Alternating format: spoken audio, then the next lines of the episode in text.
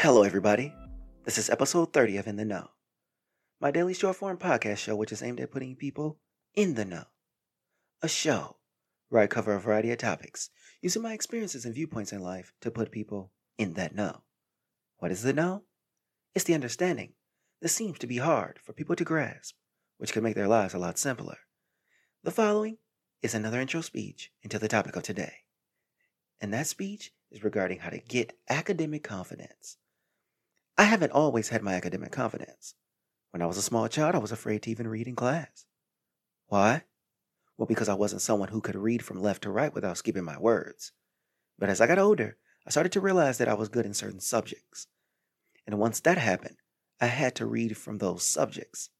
That's when the confidence in reading of other courses became easier. And that is how you build that confidence. Everyone has something that they are good at and can give the same type of confidence. Once they figure that thing out, life becomes a lot easier. How to get academic confidence.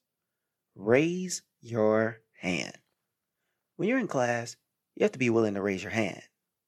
And I will cover more in depth about volunteering in class with my next episode.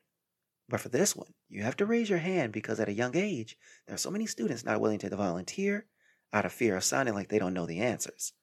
But you have to be that kid who jumps out of their seat and speaks.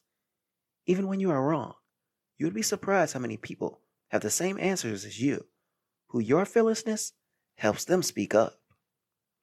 Ask questions after class. The bell rings, and everyone gets up and exits out of the classroom. Now, as for you, you should be asking questions as the class wraps up.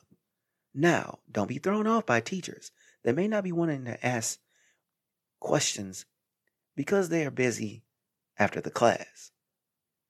They must go to their next class, but you are still on their radar. Why? Well, most students are not interested to stay around and ask questions, so volunteering puts you out there. But now there's a more personal relationship with you and your educator. Being right the first time. Once you get the hang of the course material, you're in a position to be very good every time you decide to participate in class, as well as other courses. That gives you the opportunity to attack anything in school without the fear of failure, even though failure is inevitable. Learning from others' past mistakes. Sitting in class, sometimes listening to the people who are smarter than you, helps raise your confidence as well.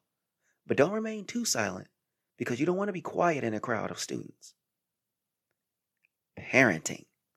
Here is a major place that children get that academic confidence from. My mother used to take my sisters and myself to the public library. My sisters would read books, and I was really good at putting puzzles together as well as card matching. She went into debt to make sure we had a good education and that it was worth it. Without my, throughout my life, there were a lot of really good academic moments in school. So, with the end statement, of why we all have to be more confident in school. In order for you to stand out with your classmates, you have to put yourself out there. And the more you succeed, the more you gain an ability to perform any task in school that you feel you can take on. So get in the game. Put yourself in a failure position because that's the only way you gain your school confidence. So, thanks for listening to In the Know. Can't wait to bring the next episode where we talk about how to be afraid, unafraid to sound dumb, to be smart.